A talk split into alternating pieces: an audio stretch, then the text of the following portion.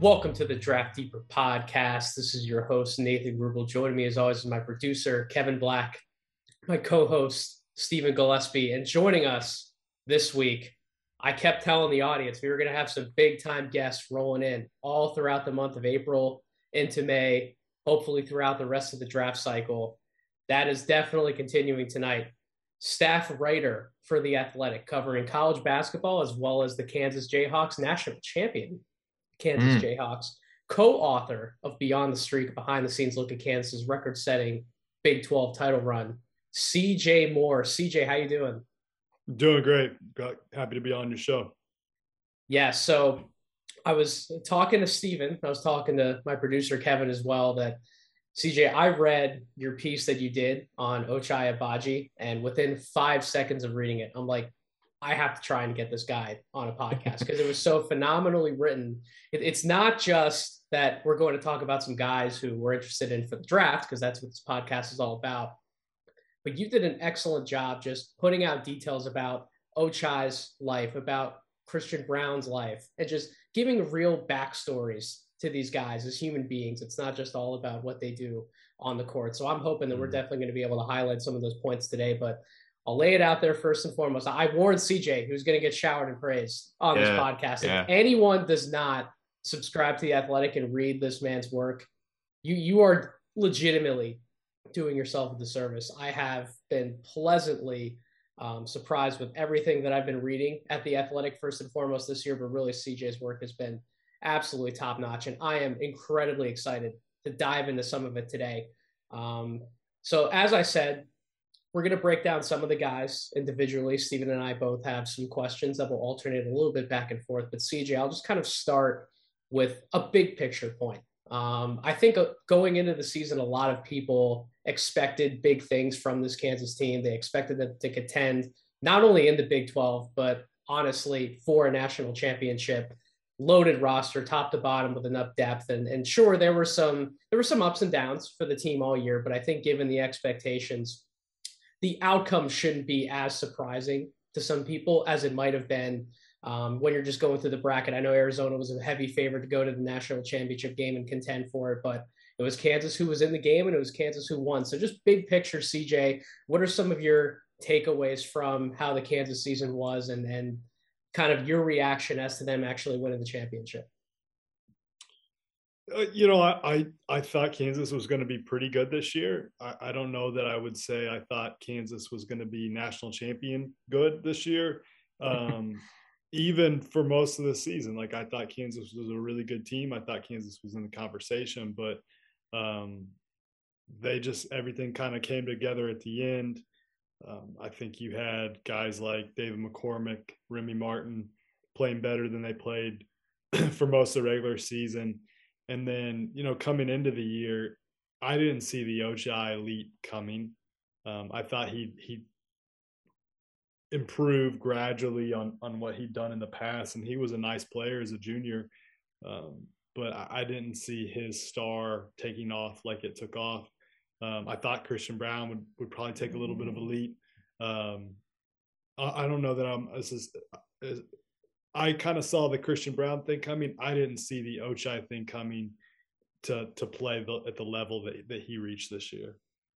Uh, we'll we'll definitely get into to Christian Braun after Ochai. That that is my guy. He's been my guy for the last two draft cycles now, and I'm I'm excited. Hopefully, um, he'll he'll be entering his name into the draft, and I would expect to see him as a first round pick. But let's start with with Ochai. CJ, I don't I don't want to waste too much time going into um, just the surface level evaluation on him. Our, our audience has heard us talk about Ochai for the majority of the draft cycle now, but I mean, 39 games played, 39 games started, 35 minutes per game. So obviously taking on a huge role for that team on both ends of the floor.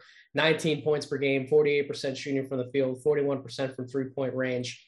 We're talking about a guy who checks a lot of boxes for NBA teams. And I think that's a big reason why a lot of the guys at no ceilings have been so high on him and would deem him as like a back end lottery type pick. But one thing I want to start with CJ and Steven's going to ask about Ochai's transformation into a leader a, a little bit later on, but I want to start by asking you about his transformation into a basketball player who believes in himself. One of, one of the big things to take away from your piece about Ochai when you dug into some of the things that he did before the season to get ready for the season, it was it's about confidence. Um, is it common to see players come into a power program like Kansas from your experience unsure about their potential in the way that it was alluded to with Agbaji? Is that is that common? No, I, I think he's a bit of an outlier in that he was a guy that really wasn't even a starter for his his AU program. He, he didn't even he he played his last year uh, for MoKan, which is the big, big team here in Kansas City, the Nike team. Yeah. Uh, but he he even he didn't even make it a couple years before that. So here here's a guy that was was always a good player in the area, and you know was a good high school player, became a really really good high school player his last year, but he was never somebody that was in the rankings really high for most of his career. And I think that part of his life kind of always stayed with him. And it took some other people being like, man, like, here, I'm, I'm, I, I train Dame Lillard. Like, I, I know what's good. You're, you can be elite. You can be really, really good. And I, I think that's, you know, what helped maybe convince him to, um, that he could be something different than what he'd been in the past. And he, he had a really nice junior year at Kansas. Like he led him in scoring, um, you know, ha- had a solid year, but that wasn't a great Kansas team. It was one of Self's worst teams, which is, you know, speaks to the consistency he's had at Kansas where a three seed could be one of your worst teams. But I, I think it took Ochai a little convincing that like, Hey man, you, you can be an alpha dog. You can be a star uh, because he just had never been, I don't know if groom's the right word, but like that was never in. Nobody ever imagined that for him. Mm-hmm. What's kind of like your biggest takeaway with Ochai off the court? Because I think to achieve the results on the court that he has, there, there are multiple things that we could probably say about him. Um, his his smarts, his IQ for the game, his willingness to put in the work and get there. Then you dive into some of the physical traits to his game, but like off the court, what do you think is the, the thing that stands out to you about Ochai the most after getting to know him a little bit, talk to some people around him? Well, you guys know this. NBA people are going to do their background work, and, and, that's almost as important as what they see on the floor. Like I, I think, Absolutely. I think NBA teams are, are valuing that side of it more and more every single year, and he's going to check every single box and like with a star because he's he's just a terrific terrific person. Um, he comes from a terrific family. Like his mom and dad are just awesome people.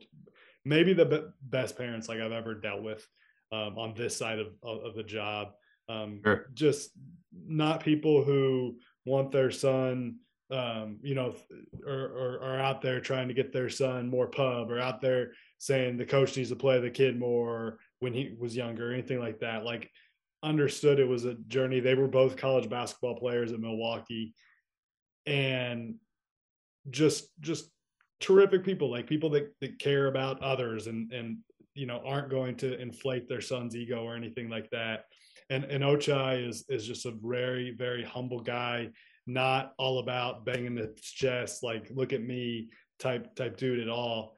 And um, I think that really played well with this Kansas team and and like I think everyone saw, hey, I can't be a flashy look at me type guy because look at our leader, look at our best player, look at how he is. And so from a from a background side, I mean, he's he's not going to do anything to embarrass the team off the court. Um, just a very very quality person that like they're going to want to throw who, whoever drafts him is going to want to throw out in the community and and let people get to know that that guy because um, he's just a just a really nice person. And I, would agree with that wholeheartedly, and I think you definitely see some of those traits shine through in the type of role that he plays and has played for Kansas all year, and I think that will definitely translate and, and bode him well once he gets to the NBA. When he also will have to fit in around some pieces that are better than him, at least in his rookie and sophomore year, most likely. Um, what do you think Agbaji's story from his freshman year all the way through to his senior year says about not only him but also coach self. And the reason why I asked that question is like to show the level of patience and trust to ultimately help instill that confidence in Ochai that he could become the player that he is today. Like th- th- there's a lot that you really need as a coach. You need to be patient with these guys and understand that not everybody's development is the same, right? His, his development has been pretty linear over the course of his career, but it's not something that happened overnight. So, what do you think this whole story says about not only Ochai, but the environment that he was in at Kansas for four years? Yeah, I mean, I, everybody runs their own race. It's a cliche you'll hear again and again. And sure. um, I, I think you know he he came in. Obviously, he he was going to redshirt his first year, so they didn't think he was like going to blow the world away that that season. And it became obvious about midway through that year, like, hey, this guy's doing pretty well in practice. We could use him, and he really got off to a, a great start uh, as a freshman and, and, a guy that even got a little bit of NBA draft pub then, uh, just because you you saw the athleticism, the shooting, um, the the you know his build. Like he, he's a guy I think pro scouts have have had their eye on for a long time. Yep. But it took him a little while to to be able to like turn into a scorer. He was just an athlete who could shoot a little, and his shot got better and better and better. And then you know he ended the, the last year he ended added the the handle and the being able to slash more that kind of stuff. But I, I think what it says about self is you know he he was he didn't necessarily have to be patient and wait on him because he was always a guy that was a contributor to the program. Like he was sure. he was starting throughout that time so I, I think it just speaks to Kansas has been a program where they haven't necessarily been like a one and done program. You right. take guys like Devonte Graham and Frank Mason and Thomas Robinson, like they fit a role, and then when it becomes your turn, and you're gro- you're groomed to be the guy, right? But they're not necessarily trying to groom you for that right off the bat. It's just like, what role are you going to fit this year? What role are you going to fit next year and, and down the line? And maybe eventually this guy will get to that. And that that's why I think Kansas has done a good job of team building and figuring out, hey, uh, you know, saying the right things to guys and and and when there's been stories like Ochai now and been stories like Devonte Graham, yep, it just makes guys want to work and see that hey, this might be possible for me. And that's that's where um, programs can just kind of take off because when you have that, like you're seeing that at Baylor right now, like absolutely the the work that some of their players have done to really really climb the ladder as far as um, becoming big time NBA players, right? You other guys see that and it just it the coaches don't have to tell them hey you got to work work work work. Like it just becomes part of the culture. And and i think kansas has had that for a long time and oh, you know in part Ochai is a product of that. Don't have the level of success that kansas has had over the years without a culture like that. And it's been very impressive to see sustained for such a long time and it will definitely continue after guys like Ochai and, and, and christian are gone from the program. Stephen hop in here man. You got some you got some good questions lined up for cj yeah, for sure. And I'm I'm just enjoying just kind of sitting back and listening to CJ put us on game a little bit on just more about what the Kansas program truly is and a little bit of insight as to you know the, the kind of the the structure and the the evolution of maturity that coach self is at you know demands from his players and we even see it happen with guys who are you know like Ochai Agbaji who are stars so I, i'm enjoying just listening to this but cj you you talked about you know growing from a player who is assigned a specific role and then they are asked to basically be the unquestioned leader. And that's what it feels like Ochai Agbaji has definitely stepped into this season. And we see it on both sides of the ball. Rarely ever do you see a guy who is the leader of a team who does it on both ends of the floor. Like there's a couple of guys in this year's draft class that do that. I could think of a guy like Johnny Davis out of Wisconsin, but that list is very slim. And Ochai is right there at the top of you know, players who do everything on the floor. And one thing that you chronicled, you know, in the role that he has uh, been asked to take on on both ends of the floor is something that a lot of us here at No Ceilings have fallen in love with about his play all season long. How much of that do you think had to do with his training that he received in the off season? You know, training with guys like you know Phil Beckner, then ultimately he was able to get some insight from you know professional player Damian Lillard. How much of an impact did that play in his leadership role this season?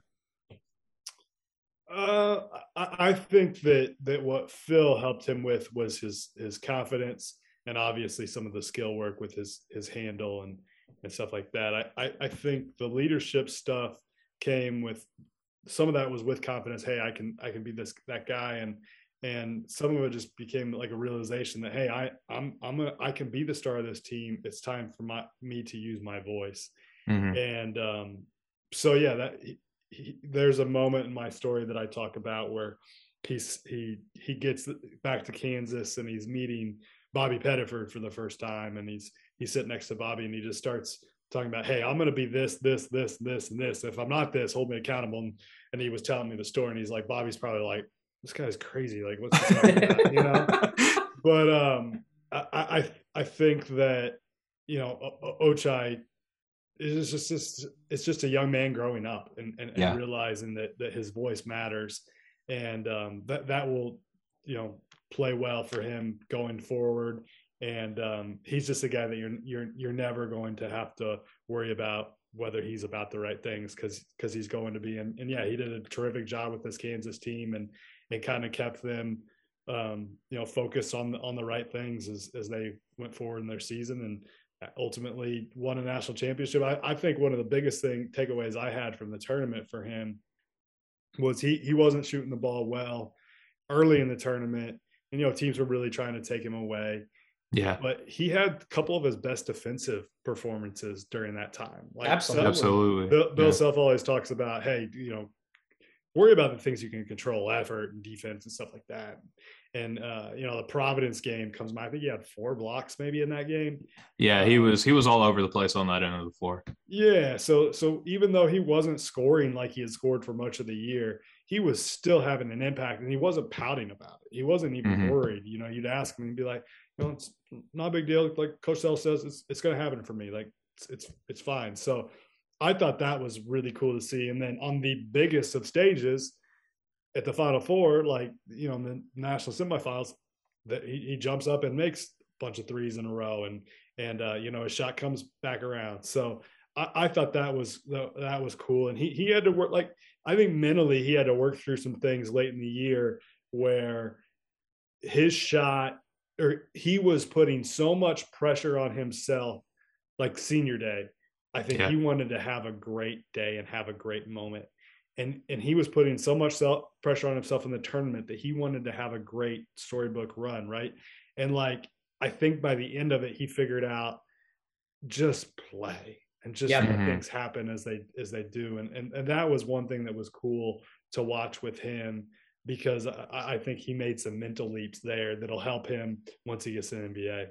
Yeah, he didn't try to do too much at the end, right? He, he was letting every single shot come to him in spots that we know he's been knocking down shots from for years. Wasn't trying to force everything in his game that maybe NBA scouts would want to see more of. He was just playing to his strengths, and it paid off for the team in a, in a big way because he was, I mean, he was dominant from probably like the third game of the tournament in. Like he was absolutely dominant.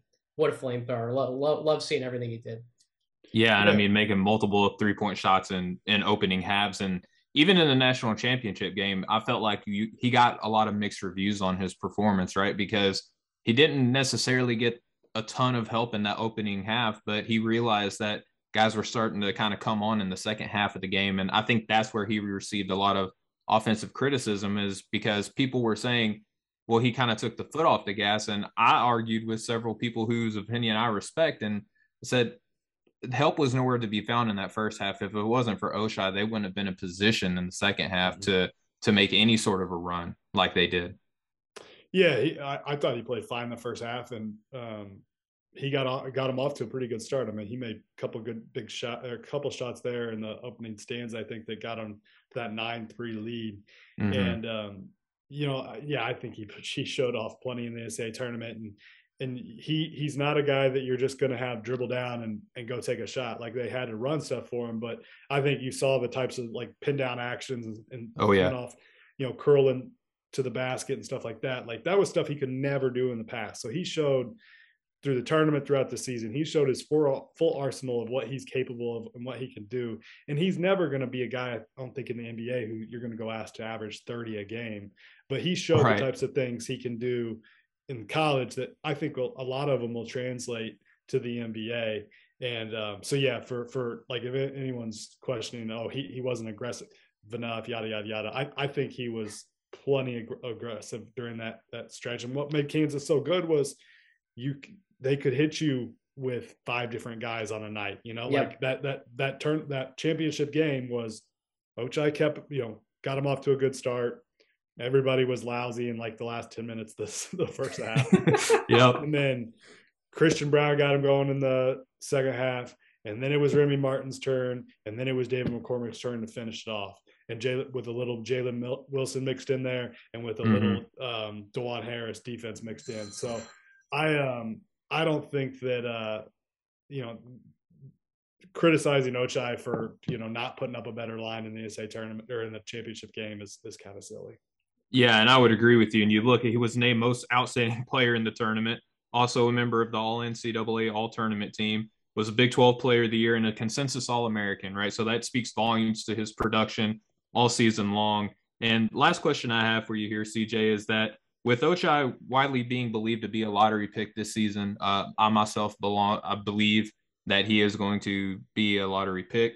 Uh, we talked about Coach Self and how he has helped guys on the court in college season. Uh, what is with the experienced coach like Coach Self? How does he try to prepare guys for that next level? And does it only involve you know on the court things, or does he talk to these guys about how to conduct themselves as pros because of you know previous success of former players?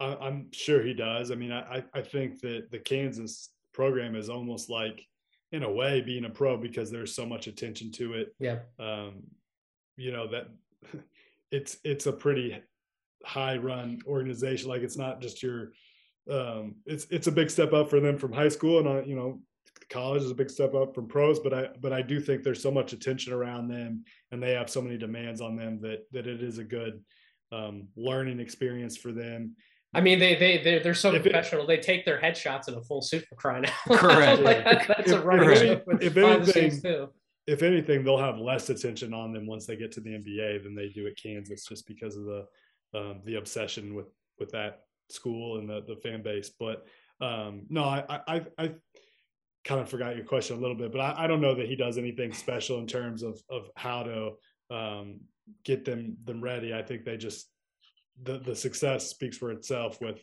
they've had guys that go into the pro ranks and, and, and do plenty well, especially those those older guys um, like a Devonte Graham. You know, not everybody's game translates. Like Frank Mason Mm. was an awesome, awesome college player. Um, Thomas Robinson was an awesome college player, but like their skill sets did not, you know, those skill sets don't always translate to the NBA. I do think Ochai's should. You know, he's he's like a prototypical three and D wing. I agree. Yeah, absolutely. I'm excited to dive into the next guy, Christian Braun. I talked about him at the top. Um, I, I do want to read off some more of his numbers to remind the audience of the type of prospect that I think he is, and I'm I'm assuming CJ is going to agree with me. 14 points per game, six and a half rebounds, almost 50% from the field, 39% from three. Some people say it's a weakness. The percentages wouldn't say so. Um, 73% for the line, 83rd percentile in total offense, 86th percentile in total defense, ranks well in spot ups, handoffs, um, offensive rebounding, scoring out of the pick and roll, transition play is one of his biggest strengths. And the numbers check out as far as finishing around the basket and hitting on jump shots from different areas of the floor. Really, CJ strikes me as a more complete player than I think some people wanted to give him credit for. And like I said, I've been a fan of his. I mean, dating back to last draft cycle, I I brought up the name then Kevin Huerter because of how Huerter for Maryland could handle the ball, make plays for others at his size, along with being able to stretch the floor and get to the basket and ultimately finish through contact. Um, you, you've been around the Kansas program. You've seen enough of Christian, not just in game, but also in, in practice settings. Do you think there's still more to his game to be unlocked that he hasn't been able to show even this year in Kansas and in some of his best moments? Do you think there's more there once he gets to the NBA?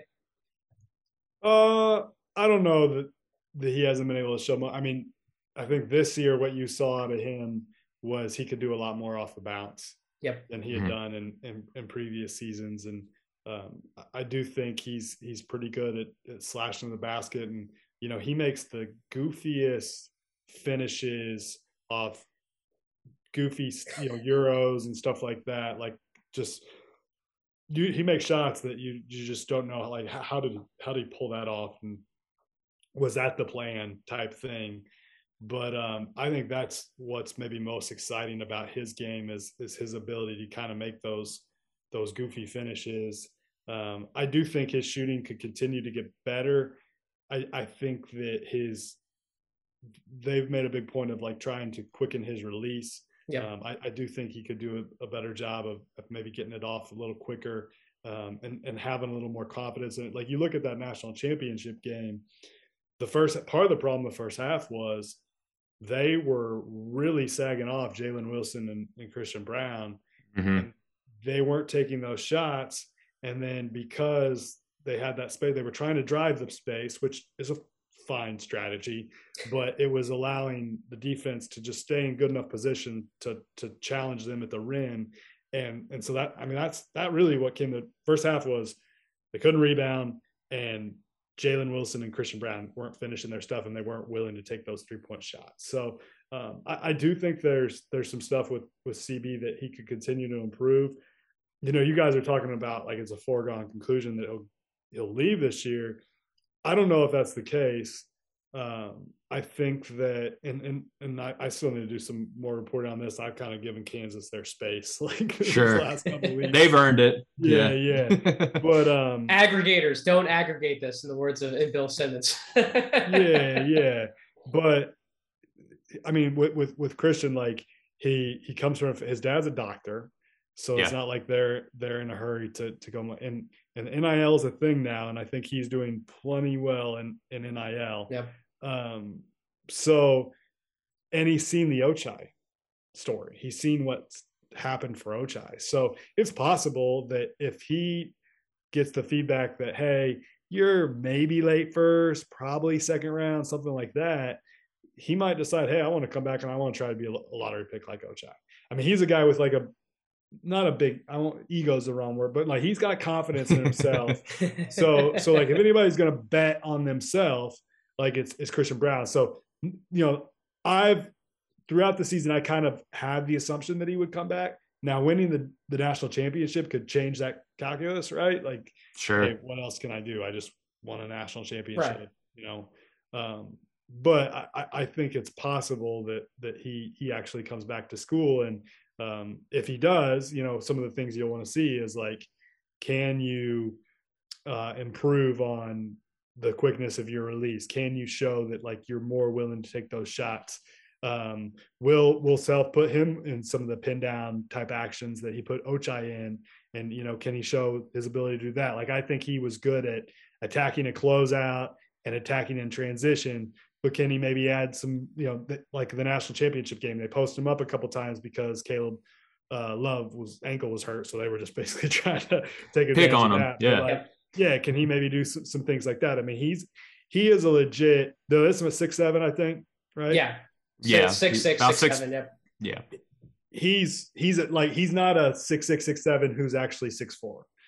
He is legit has you know that size. He I, every bit I, of I, it. every bit of he's at least six six. He might be six seven. So um that's what makes him so intriguing because you've got the skill level there and um, you you just don't find many guys at that size with that kind of skill and that can move as well as he can. And I think that's where the the NBA intrigue is. But I, I do think there's things that he can continue to improve on if he decides to go back to school. Um, but I can't blame the guy if you know he, he wants to go play in the NBA and um, especially if he's going to be a first round pick. I would agree wholeheartedly. I mean, the only the, the main reason why I asked the question is because friend of the program and fellow writer at the Athletic for You, Sam Vecenie. I mean, he Sam's whole mantra is like he sees all the things he can do in transition, but he's not sure how effective he is offensively in the half court. Mm-hmm. I have disagreed with him. I think that he, there actually is a little more kind of some of the things that you were talking about, CJ, to his offensive game in the half court. Uh, it's interesting. Can is there enough that he can show coming back to raise his stock significantly? I think I would say yes. I think there's a number of people who would probably disagree with that sentiment. So it will be interesting to see how at least that part of it plays out. I, I think the the thing for me that I'd want to see out of him, it, it's it sounds weird to say this about him knowing like how, the story I've written and, and everybody's seen, you know, him yelling and but like, can he be a guy who's confident in his abilities all the time? Because yep. like that national championship game is an example, like he was hesitant to pull the trigger um, him and Jalen Wilson were going to the paint with kind of some some hesitancy, right? Like um, maybe taking that next step confidence wise um, would be a big thing for him. And then yeah, doing a little bit more in the in the half court and scoring in the half court. But I, I do think he's capable of scoring in the half court. I think he's good at attacking a closeout, those kinds of things. I mean, he's not going to be a guy that they're going to be running like a ton of half court stuff for in the NBA. Mm-hmm. It's probably going to be, you know, spotting up, talking the closeout, getting out in transition, those kinds of things, which is is where he really excels. Yeah, so Nathan, just real quick, um, yeah. I'm gonna I'm gonna go ahead and ask one of my questions now because I feel like it ties in pretty closely to the to the you know train that we're on right now. Uh, you know, CJ, you you mentioned in your article it's entitled "Rock Talk Jayhawk." Uh, Chris, uh, Kansas's Christian Braun, or excuse me, Brown backs up his swagger with star level production. Uh, you mentioned that Coach Self had said that he wished Braun would look for his shot a little bit more. Uh, I feel like me as an evaluator, that's something that I tend to agree with, and and there are others that feel that way too.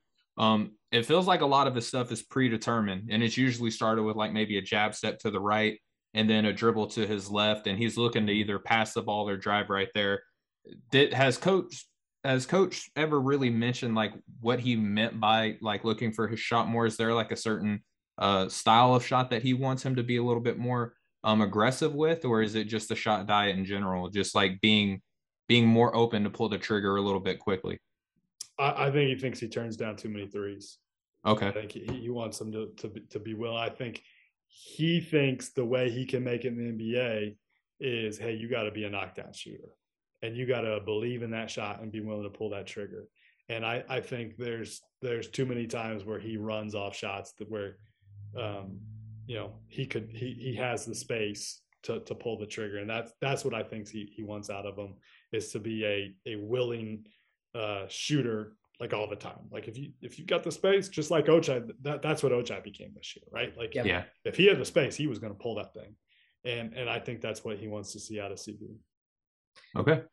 So i know i know everyone wants to talk about the fire that he plays with and the fun part. the, displayed yeah. on the court. I i think steven's gonna touch on more of that, but I, I want to talk about it in a different way for CJ. What I want to ask you about is he he shows a lot of that, right? Like some of that some of that anger, that fire, that aggression. Um, he shows that, yet he still seems to have um, composure and mm-hmm. he keeps himself a good demeanor in the right moments, yeah. right? He seems to have great relationships with his teammates, with his coaches.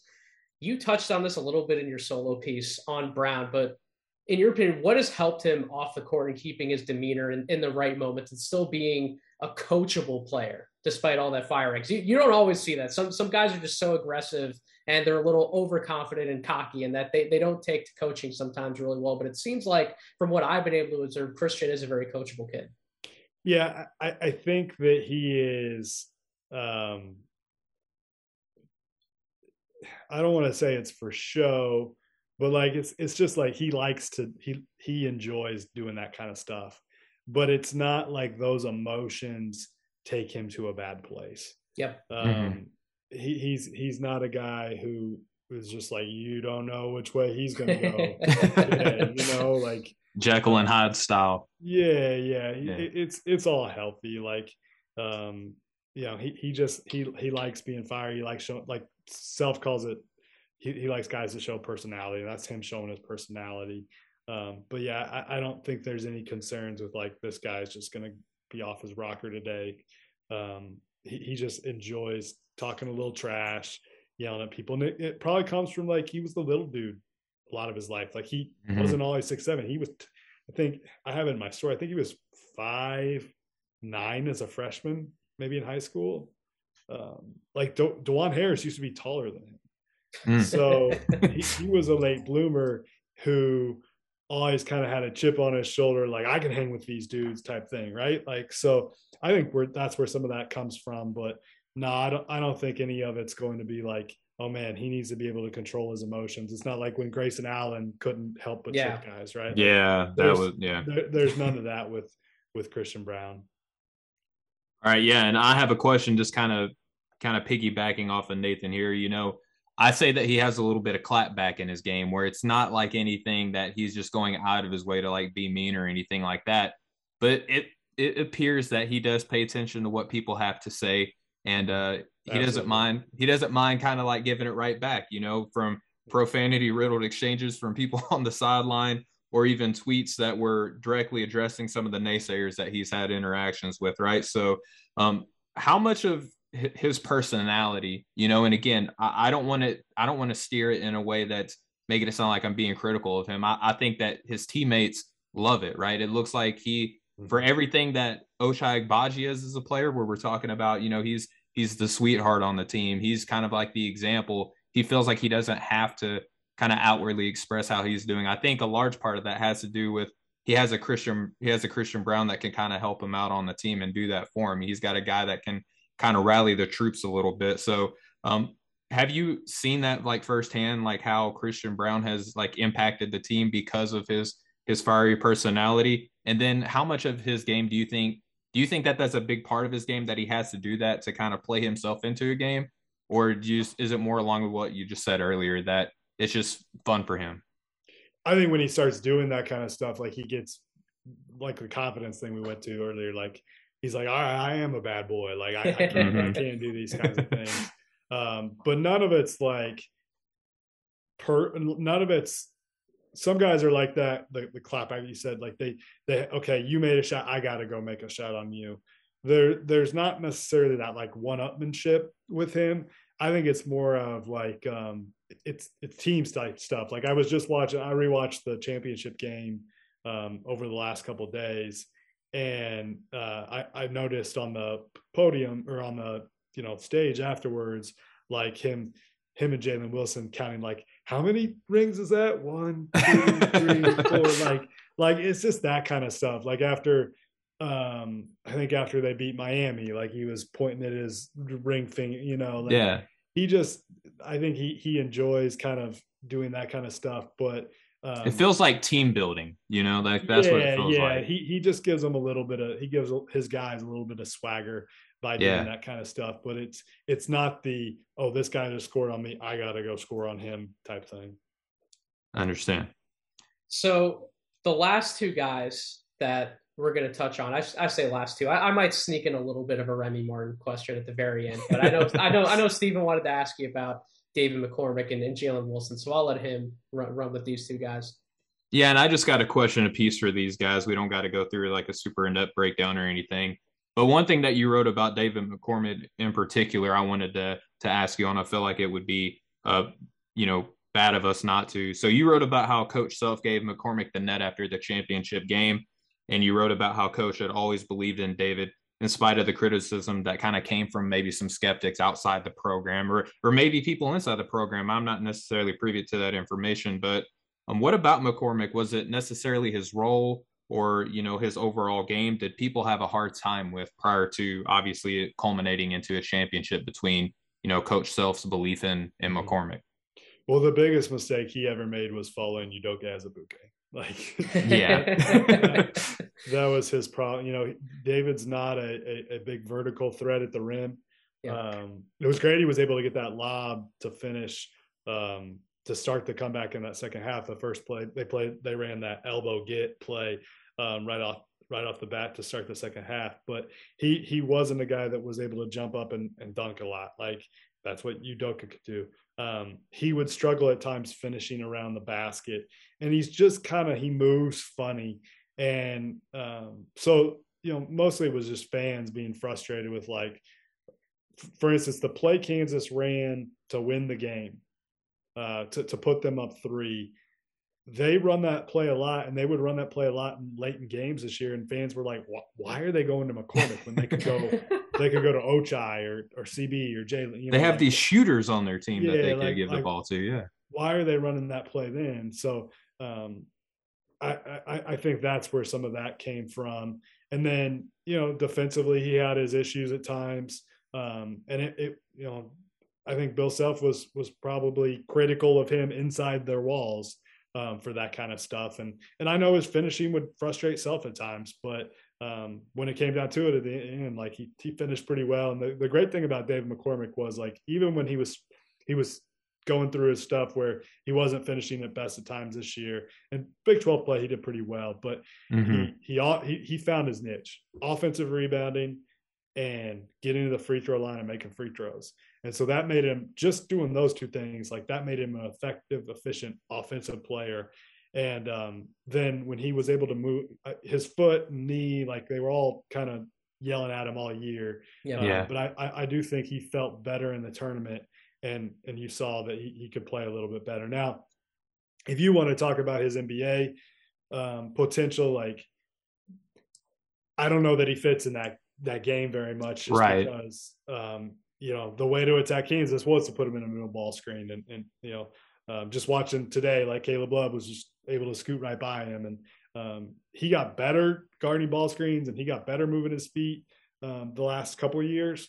But I, I think that it, it, it will be hard for him to to like make it in the NBA, but he could still make a lot of money playing this game, um, you know, overseas, or, or or he might even hang around. He might hang around as a two way guy for a little bit or something like that. But I I don't see him necessarily like, like obviously you know nobody's putting him in in mock drafts right now. Sure, um, sure. He's he's he's up against it, probably making an NBA, but you know maybe he has a chance if if, if he can get his um, knee and his foot right, and um, you know he starts moving a little better. But um, as far as college players go, like he he turned out to be a really really really good college big man. And I even wrote a during his junior year his first two years, like I did not like him as a college prospect. Like I just, I just, I didn't see it with him.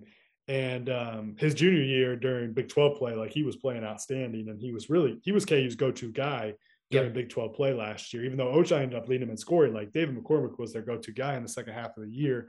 And uh, I I wrote like an apology letter basically uh, at the Athletic, like, hey, sorry, I was critical of you. I didn't think you could be these things, but hey, you're doing great. So um, he he has been known to to prove people wrong in the past, but I would be surprised if like he's he's a guy that plays the NBA for a long time. Now, if he comes around in the 1990s, probably does. But yeah. it's, just, it's just hard for, for guys like Dave McCormack to to make it in the league. Um, you've got to be pretty elite athletically to do that. I, I got to sneak in one quick yeah. question about him. Were were you surprised during the tournament run of just how good his touch was? offensively. Like he was hitting some ridiculous shots. We won a game with the touch. Yeah. Some of some of those turnarounds, I'm like, there's no way this is going in. And then it was like a switch through the rim. He was making free throws left and right, like big free throws. Like did did that stuff surprise you? Like how much he was able to step up offensively? Not really. I mean, the free throw shooting, if anything, I bet his free throw percentage was lower in the tournament than it had been during Big 12 play. Um, so he, you know, he's always been a really good free throw shooter. No, he he just he's a guy that that it looks awkward, but he can make some tough hooks. like he he really can, and and um, so no, I I wasn't surprised by those those finishes. Um, sometimes he has some really ugly ones that don't go in, but um, sometimes you know if if if he gets his shoulder square and he jumps up there and, and shoots that jump hook, he's he's usually pretty good at, at it. Awesome, yeah, and I, I think that one thing that Nathan and I would would say to you here, CJ, is that just because a player doesn't make it in the NBA, like we're not the type of uh, show to be like, oh well, he's just not a good player. Like it, it's really hard to make it to pros, and even mm-hmm. even professional players overseas, like we have the utmost respect for here on the show. So if if that's the path that McCormack, you know, is is afforded to go down, then that's still a success. You know, considering you know where he was when he came to KU and where and where he is, you know, going to be leaving. So, uh, last player that I want to ask you about, Nathan might have a question or, or two about Remy Martin, was Jalen Wilson. Now, you know, he's had games where it seems like he's kind of figured it out and put it all together, but then on the other hand, you know, there was times where he didn't necessarily feel like a, a major contributor. So, I want to ask you, you you spoke on McCormack's professional prospects. How do you feel about Wilson's? You know, do you think that it's simply a matter of playing behind mccormick and Agbaji and Braun to where there were those moments that he just kind of felt left out, or do you just think that you know his play style has something to do with it? Like, do, do you think that he could be a better player, obviously, with like a, a larger role afforded to him? Yeah, I think he's you know you got him. he's still got. I mean, technically, he has three years of eligibility yeah. left. Yeah, thanks to COVID, um, right? Yeah. yeah, but but he's he's um and he he redshirted his first year, so he's he's going to be a fourth year player next season, assuming he comes back. Um, I think the, the, the things that he needs to show continue to to be more uh, proficient with his his jump shot and um, he really struggled shooting it early in the year, but got better. And his story was, you know, his his season and his arc. My dog might start barking because she's, she's, she's hungry. All good. Um, this is a dog friendly podcast. So. Yes, yeah, she she she she gets likes to get on all of them. Um, the the thing with him, I mean, he got a DUI right before the season, and uh, that ended up putting him out of the starting lineup once because he, he was suspended for three games. They were starting Dajuan and and Remy, and so it, I think it was tough for him when he came back. He was trying to show, okay, I had this offseason. This is what I want to be, and he was trying to show the things that he can do. And it took him a little while to just kind of blend in again and and and actually Remy Martin getting hurt was like the best thing for him because it allowed him to be a starter. He knew what his role was going to be. He knew he was going to play plenty of minutes to, to get his shots and get his points and stuff like that. Um, but no, with with with him and him becoming a pro, I think he just needs to become a better shooter and just continue with his becoming a little bit better athlete, like just doing doing things to get a little bit quicker. But he is a powerful dude and he's really good in the open court. Um, mm-hmm but yeah, if he can just become just a tad bit more explosive year in and year out, he's got good size, he's got good skill. Um, I, am not sure he's quite there yet, but I, I think you know he has the potential to get there, and I think he he'd do himself a favor to to come back to school. Yeah, I love one, him as a rebounder and defender. Absolutely. I was oh, say, just, the, the, actually his defense could get better. Like there were mm-hmm. teams that that picked on him. Uh, Miami, for instance, like Kameron McGusty was just going at him again and again in that first half. Um, well, McGusty's pretty good too. McGusty's pretty damn good. McGusty's pretty damn good, but I, I do think on the ball defense, um, just defense in general, he could he could make some strides there, and and that's the that's the kind of stuff that will get make him a good enough player in the NBA. Like he's going to have to guard, be able to guard his position. Yeah, so, with that size, absolutely. Yeah, so those are those are things he just needs to continue to get better at. But again, he's he's only played two years of college basketball. Like he can continue to get better at those things, and um, you know maybe here in a year or two we'll be talking about him as a first round prospect. There you go. Just, just a fun one to to cap off this podcast episode. Then we'll close it out. But re- regarding Remy Martin, CJ, just how satisfying was it for for everyone around the program? You can even say yourself included, covering the team, to see him have some really bright moments during the tournament. I mean, he's had he's had a really rough last two years, and I mean, he was somebody who was being looked at as an NBA prospect before he left Arizona State. So just to kind of see the the ups and the downs, but ultimately he's he's really capping it off with a bright spot. How satisfying do you think that was for everybody? I, I think it was exciting for them. You know, I, I think I'm sure the Remy Martin experience was frustrating at times. um, he, as as Bill Self said, um, I think he told the team afterwards, like you kept saying that in March we'd all see like you were going to come around in March, and and boy did you come around! Like microwave. Uh, yeah, he was he was a microwave. He did some things that frustrated itself, I think, and in the way that he played and um, some habits that didn't maybe translate to Kansas basketball. But um, man, the, the, the dude is a bucket. Like when when he gets rolling, he he gets rolling and um, makes some just weird, awkward shots.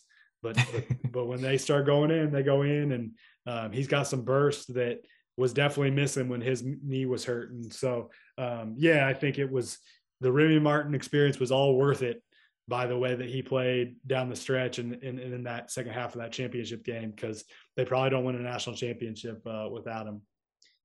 Well, CJ, I can't thank you enough for the time that you gave us today. My my audience, if they're keen listeners to the pod, they would have noticed that we didn't do a national championship game uh, breakdown because I, I, definitely knew that, that we were going to have you on, on, the pod soon enough. I did not expect to be having you on after Kansas won the national championship, but everything everything just kind of worked out, right? So we, we definitely thank you for taking the time to sit down with us and, and give us some insight into not just what goes on on the court with these guys, but also off the court. All of that stuff's important, especially for NBA scouts and, and talent evaluators. So just one time for my audience, CJ, if you could just tell everybody where they can find you on social media and how they can consume all the work that you're doing. Yeah, you can find me on Twitter at CJ Moore Hoops, and all my work's at the Athletic. So please sub- click on one of my. If you're not a subscriber, click on one of my stories and hit subscribe so I get the credit. And, there you go. and uh, I'm sure you'd be happy if if you, if you're not a subscriber. Um, come on, what are you what are you waiting on? Like we we we we cover it all, not just college basketball, but NBA, uh, all sports. So um, it's it's it's a good bang for the buck. I I, I like to think so. Uh, and y'all run some pretty good deals too for you know new new um, subscribers and things like that for the most part as well. Yeah, I believe it's a. Uh, I'm I'm pretty sure it's still a dollar uh, a month right now for for new subscribers. So uh, that's that's pretty good good deal there.